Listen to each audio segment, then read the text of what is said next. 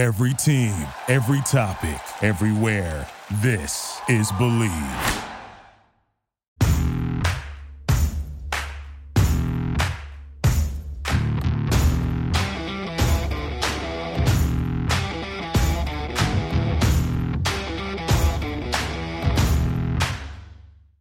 Hey everyone, welcome to the Inferno, episode 12. This is Dana Scott and also my co-host, Patrick Batillo, aka Mr. Orange, the Sun super fan, is here with me from Chicago. How you doing, man?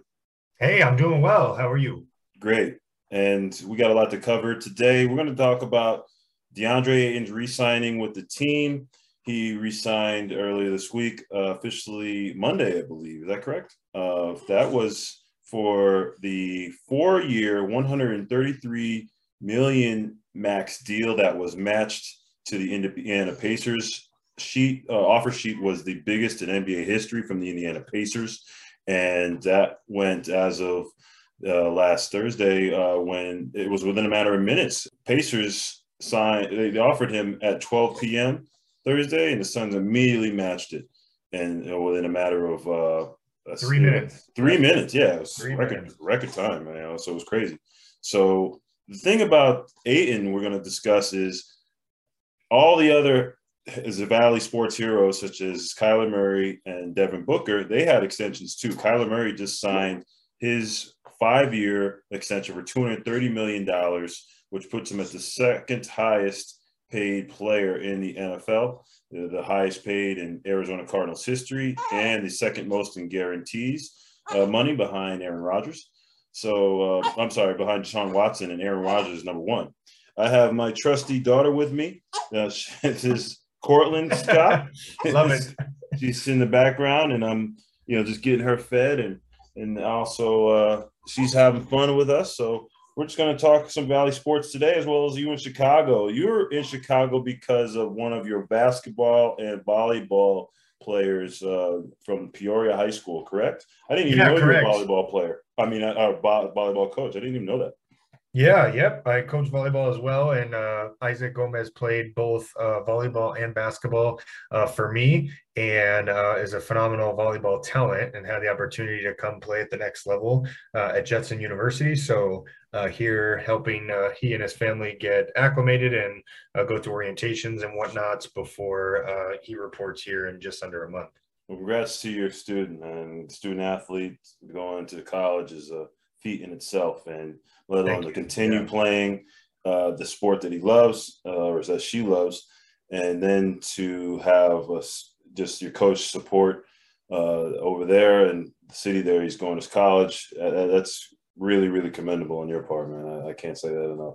And going forward, we're going to discuss also, besides the contract extensions of Valley Sports' biggest stars, we'll discuss uh, the All Star game on Tuesday, as well as uh, the Big Bird versus Taurasi final regular season matchup uh, between the Mercury versus Seattle Storm uh, tonight, uh, Friday, June, July 22nd. I'm sorry, I said June. I keep going back to June. Why am I stuck in June? Maybe because of the draft and that's yeah. action happened, and I'm still stuck in the Kevin Durant thing.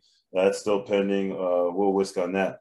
But anyway, what is it about Valley Sports now that you see with Kyler Murray, Devin Booker, and also DeAndre and now signing their deals? Do you feel like this is something to give the Valley sports fans a breath of fresh air? Or do you feel like there's more pressure on them now that they have these extensions, meaning that Devin Booker signed his uh, four-year extension for 224 uh, as he's uh, in his going in the second to last year of his rookie deal for 153 million. You know, I think a, little bit of all of it. I think one, you got to take each as its own slice of the pie, um, if you will, uh, because I don't think anyone will want to relate Devin Booker to DeAndre and to Kyler Murray. Um, but when you do talk about Valley sports in general, you know, those are three big contracts. And um, I think I would be safe to say um, in this order, Devin Booker, Kyler Murray, then DeAndre Ayton, you would find uh, the least to the most disagreement or problem, if you will, with signing those max um, extensions from each of those in that order. Devin Booker having, you know, probably the least amount of concern coming from most Valley sports fans. Um, you know, Kyler Murray right behind that potentially, and then DeAndre Ayton, I think, would have the most kind of conversation uh, and opinion around it. But definitely a very busy time uh, in the Valley for uh, contracts and uh, big commitments that were made by, you know, both franchises uh, with these key players. Right. And uh, what I was wondering about with DeAndre Ayton, it really took the Pacers to force the Suns' hand to make sure that he got his deal. Now, there was a lot of talk beforehand with other pundits and other people on social media that DeAndre Ayton is just not getting the market value that he thought he would. He's not getting the max deal that people expected him to get. It really took the Suns to – basically waited out as far as the market said to pay him what they did because of the fact that they're deep into the luxury tax over the cap with their nine guaranteed contracts, not including Ayton uh, going into next season. So the salary cap being um, you know 123.5 million, and then the luxury tax threshold being 150.65 million.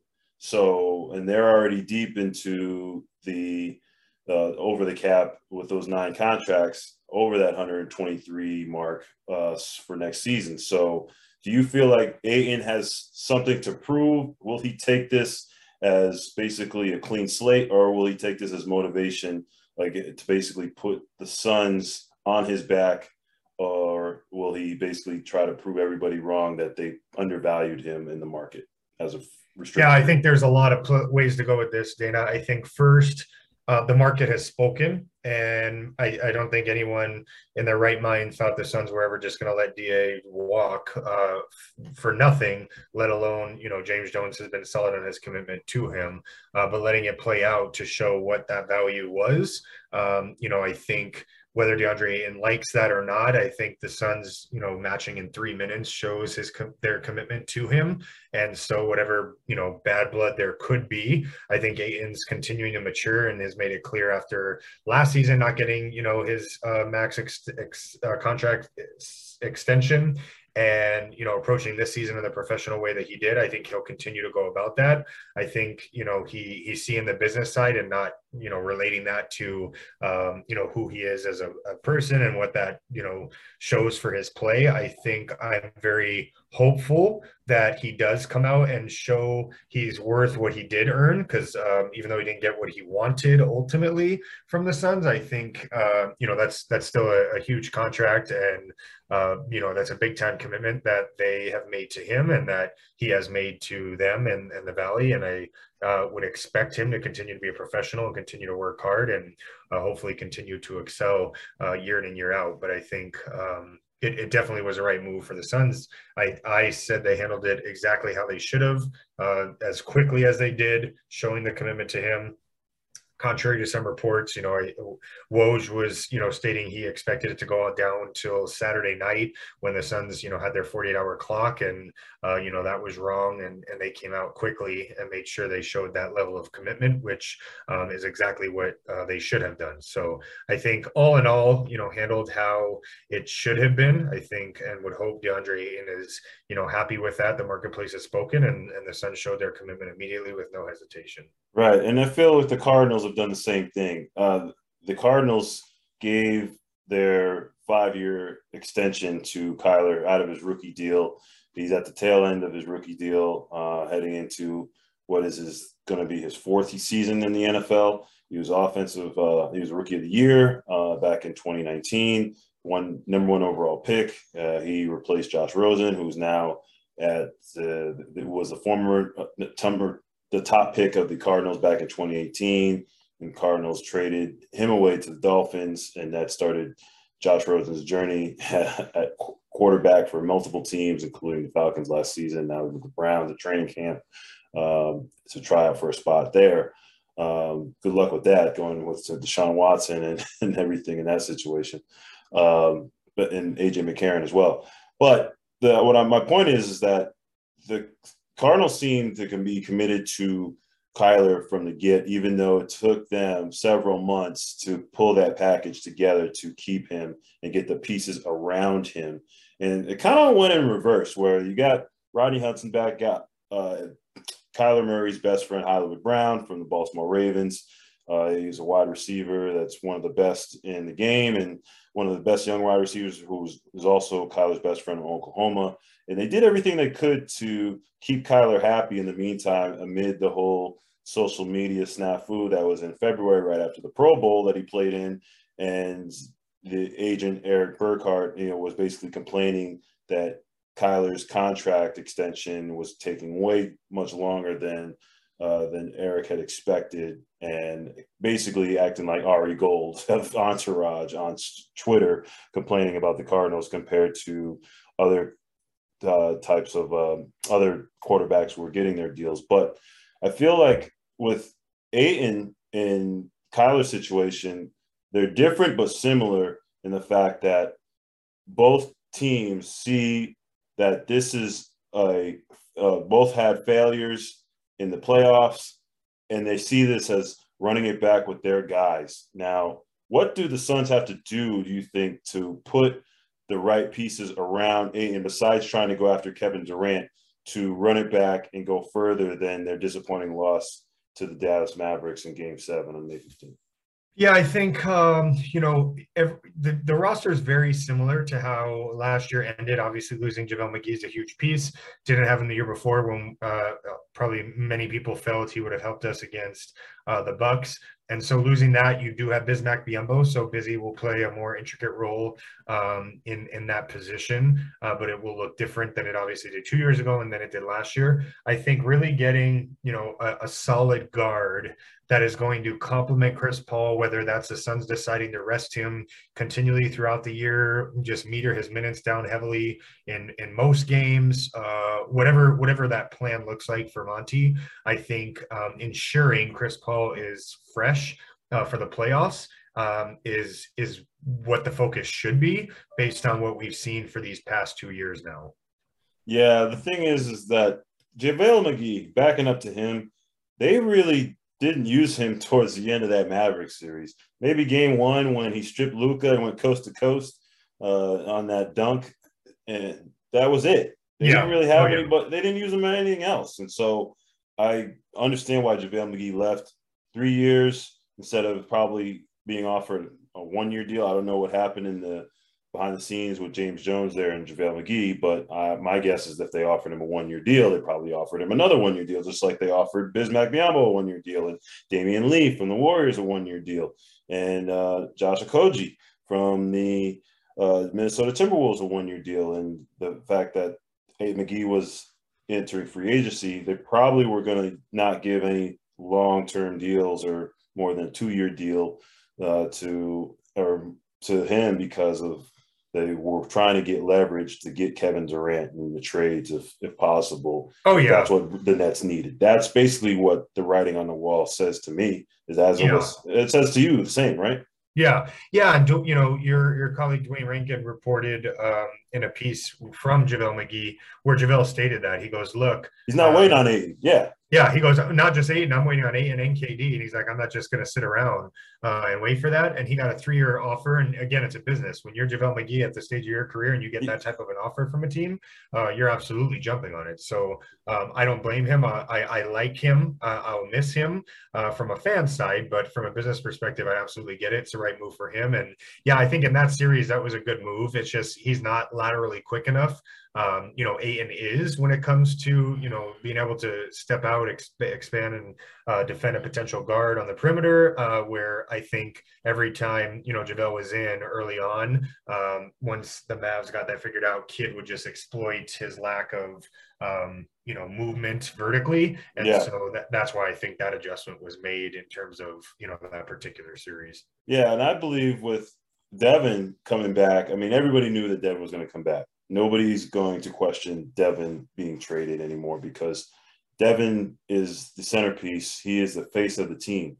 Why would you trade the face of the team? Ayton They tried to possibly get him in a sign and trade. They knew they couldn't do it because the Pacers, like we said in the last podcast, were out for him, and the Pacers really didn't have anybody that the Suns wanted for a sign and trade in return, uh, reportedly. So that means that the Suns were had to wait out for Ayton to get his deal offer from the Pacers, and then the Suns were going to show their card, and that's why he came back with a team.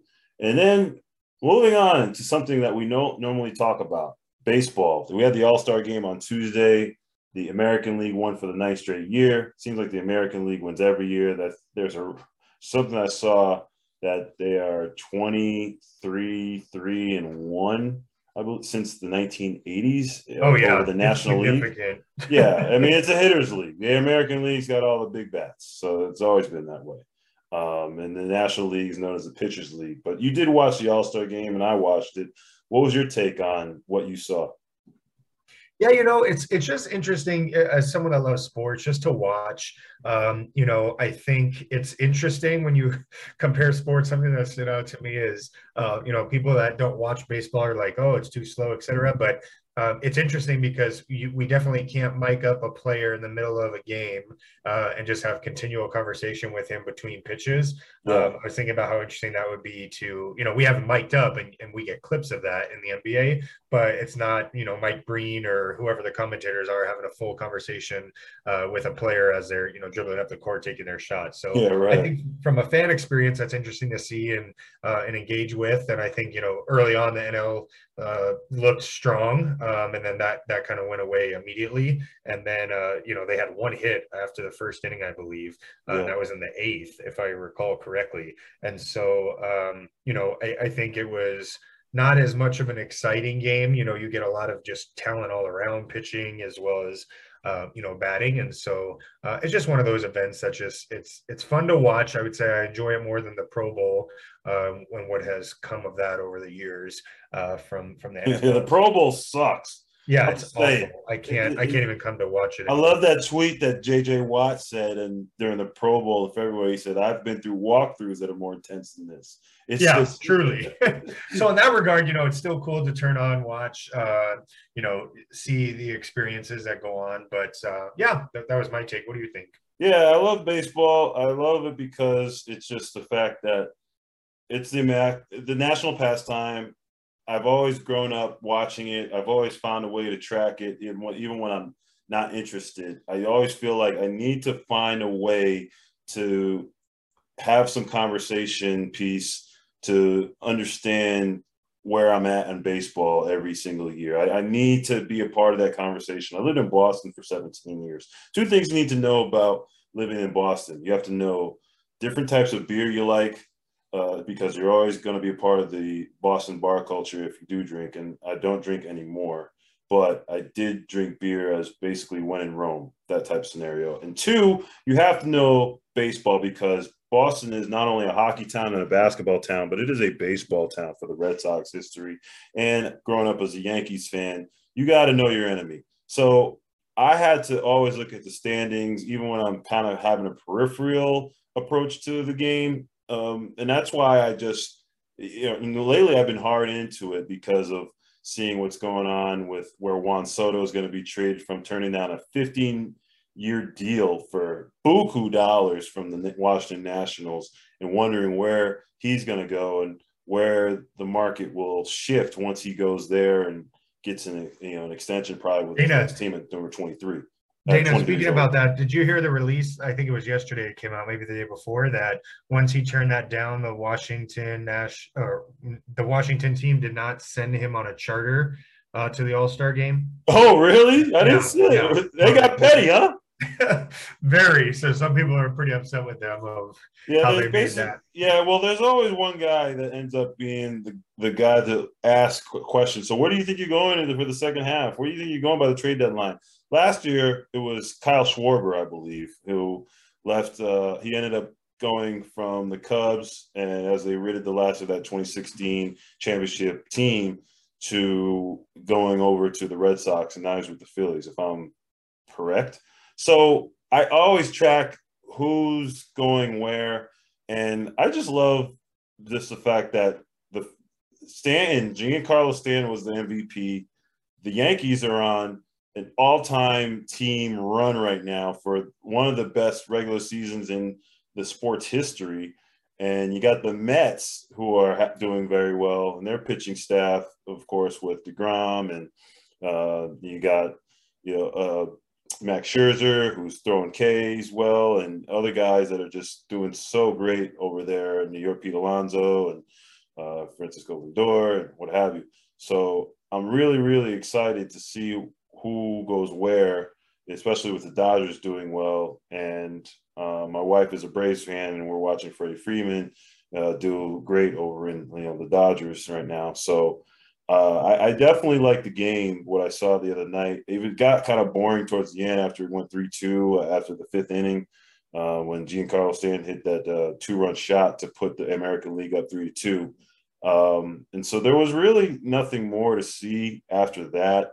Um, or actually, was it the fourth inning? I believe it was the fourth. Anyway, yeah, they. I I just think that with baseball, it, the game has gotten really really uh, boring to a lot of people, but they're doing a lot to make it exciting again. They had a great playoffs last year, um, and also they they had the Field of Dreams game last year that was great, and it had the walk off home run from Tim Anderson.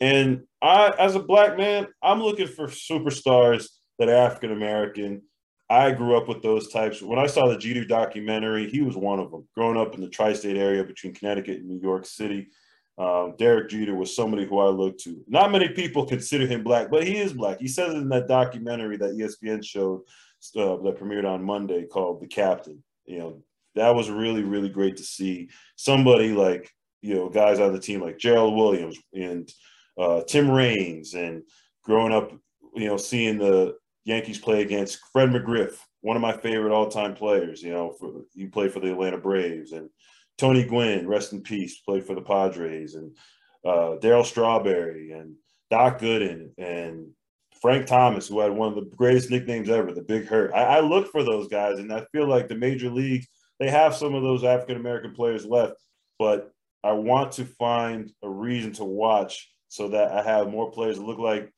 me, and I wrote about this before and how the game has priced African American kids out from travel ball, you know, grassroots level. And that saddens me because these kids have not many that they can look to as subjected to racism, and there's always going to be racism in baseball. And I'm going to end my rant there. Uh, but next, before we go, we're going to talk about Diana Taurasi and also Sue Bird, her best friend, are squaring off yes. tonight, the last regular season matchup between the Phoenix Mercury and the Seattle Storm. Phoenix Mercury hasn't been done that well this season. Skylar Diggins, uh, she was on the ESPYS the other night, along with many other people, pushing for Brittney Griner to come home. And uh, it's just a really, really tragic story to see how Brittney Griner. Obviously, she's still alive, but the fact that she's been detained, begging for the U.S. government to bring her home, and that's a bigger story than Taurasi and Bird facing off for the last time. But as somebody from, I am from Connecticut, I definitely love seeing two best friends and the greatest rivals to ever play the women's game go up against each other for one last time. Do you ever go to Mercury games? I know your son's diehard, but what about your status with the Merc? Oh yeah, absolutely. I make um, I would say probably five to ten games a year, and then the playoffs. Oh, cool. Okay. Yeah. So absolutely. Um, you know, Diana has been phenomenal, and um, you know, since day one of her arrival here, you you get such a if you haven't been to a WNBA game, you get so much more um connection with the players they they just it's just a whole different arena. So you're able to meet and greet with the players almost every fan off after many games you know pre-covid um, the accessibility to them is is just so much greater than the NBA. And so um, then obviously Sue Bird um, for the commercial that I did for the NBA um, holiday NBA Lane Christmas edition, you know, Sue Bird was part of that, and her and I specifically were on set uh, and offset together probably for the first four hours, just her and I. Um, so really got to spend a lot of, and that was before she knew she was coming back. So we talked a lot about that, um, you know, during that time and just her career, who she is as a person. So um, obviously the impact they have transcends uh, just WNBA basketball in general. You know, women's rights. Eh, the list goes on and on. So, yeah. uh, two phenomenal, uh, you know, individuals in on this planet, and and two that you know I've been blessed to uh, speak with and have conversations with, and so uh, I know how special tonight will be. That that Sue has made it clear this is her last year, and and the friendship that her and Diana have. So, um, I wish I was in town for this one because uh, it's it's going to be a fun one for sure. Yeah. So does Sue Bird her retirement mean that the WNBA has a, a new face somehow, somehow, some way with someone? Who will that be? It's a great question. I, I don't think it's going to be just one. I think you know you have you still have Diana Taurasi. You still got Candace Parker playing, so she's yeah. Candace will be here still for a few. There, there's quite a few. I don't think one's just going to prevail. And what I really believe is so many Sabrina, Sabrina Ionescu, maybe. Yeah, that that that's where I'm going, Dana. Is there's so many that are not just young. There's some that are you know closer to retirement. There's some in the middle of their prime. There's some up and coming. So I don't know that there's just going to be one that just kind of prevails, if you will, as that player. Um, and, and, if it is, I think it's going to kind of be this. We're going to see that for the next couple years, and it's going to happen again and again, uh, be, just because of the age of the game. You know, WNBA was fairly new. Um, now it's it's not, and so you're you're building, and there's a lot of talent there. So I think it's really going to be interesting. You know, as she retires, what that looks like for the landscape when it comes to you know talking about one of the greats or the greatest uh, for the WNBA. Yeah, I got one name to throw out there who's could be a potential potential front runner for face. A'ja Wilson from the Las Vegas Aces. Yeah, yeah, she's solid. She's an MVP. She came in and won the MVP as a second year player. Led their team to a title in 2020, correct?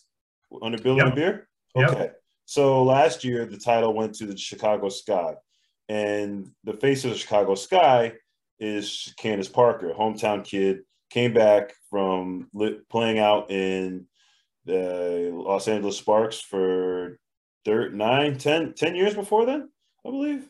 And so I don't have the correct number, but it was for about a decade. Came home and won a title in her first year on a one year deal with the Chicago Sky at that. So um, I believe that it, it's not just one. You're right. But if there's a front runner, as there always is for every league, just like the NBA has uh, for uh, the, their faces, LeBron James, NFL is Tom Brady, uh, for the U.S. Women's National Soccer Team, it's Megan Rapinoe. Uh, and for WNBA, it's basically been Sue Bird and Diana Taurasi of the Mercury. So when they retire, if in Taurasi is not an All Star this year, um, you know Skylar Diggins Smith was an All Star uh, this past uh, couple weeks ago in Las Vegas. So A'ja Wilson uh, and Kelsey Plum was the MVP of the All Star game um, in, in Chicago. But I think that Wilson will probably be that person if the fact that the Aces continue to do well under Becky Hammon, and the first year coach who replaced Bill Laimbeer. So yeah, they look great. Yeah. They look great. And so with Ionescu, of course, she came in with a lot of hype, uh, well deserved because of being the all time assist leader and uh, score uh, I believe, in college basketball, women's college basketball history, right? Uh, I can't remember the record offhand. I think it is she has the most assists and um, she scored the most points and assists in a season, single season, I believe it was, or something like that. But um, she basically is one of them, and she's emerged. She's had a great season. She's the first to have a 30 point triple double in WNBA history uh, with 30 points and you know, double digits in two other categories, assists and in I believe it was rebounds. So that's the thing about these players is that there always has to be a face to sell the league. And with the WNBA continuing to try to get uh, sort solvency, as not all teams are at that point, not all teams profit. A lot of them had to downsize uh, over the past couple of years and go to uh, arena from arenas to smaller venues just to you know, basically decrease their profit margins. Uh, they pretty much just have to have a face to sell fans on who's going to be the future of the WNBA. that could be Paige Bueckers from UConn too when she comes. But we got another two years until she comes back because kids can't, you know, come out of college that are part of uh, women's college basketball as underclass players, which is ridiculous anyway. So I just want to conclude this and say thanks, Patrick, for being a part of this all the time with me. You're in Chicago to when? What day? Oh, I uh, fly back tomorrow. Okay, yep. on Saturday. Yep. Okay, the 23rd. Well, I used to cover high school volleyball uh, here in Arizona, and it was one of the better sports that I covered for a long time. I love women's, love covering the boys. I look forward to seeing what Peoria does uh, this spring. Um, also, of course, basketball this winter. Go Panthers! I'm rooting for y'all. Yes, sir. Thank you. No uh, appreciate it. A great time as always. Thanks, Dana. All right. Peace, y'all. Episode 12 of Inferno. Be safe.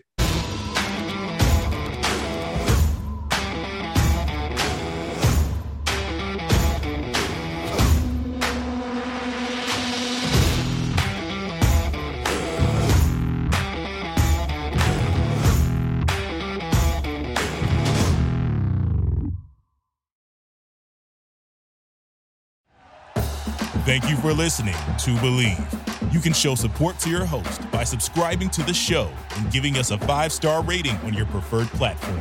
Check us out at Bleav.com and search for B L E A V on YouTube.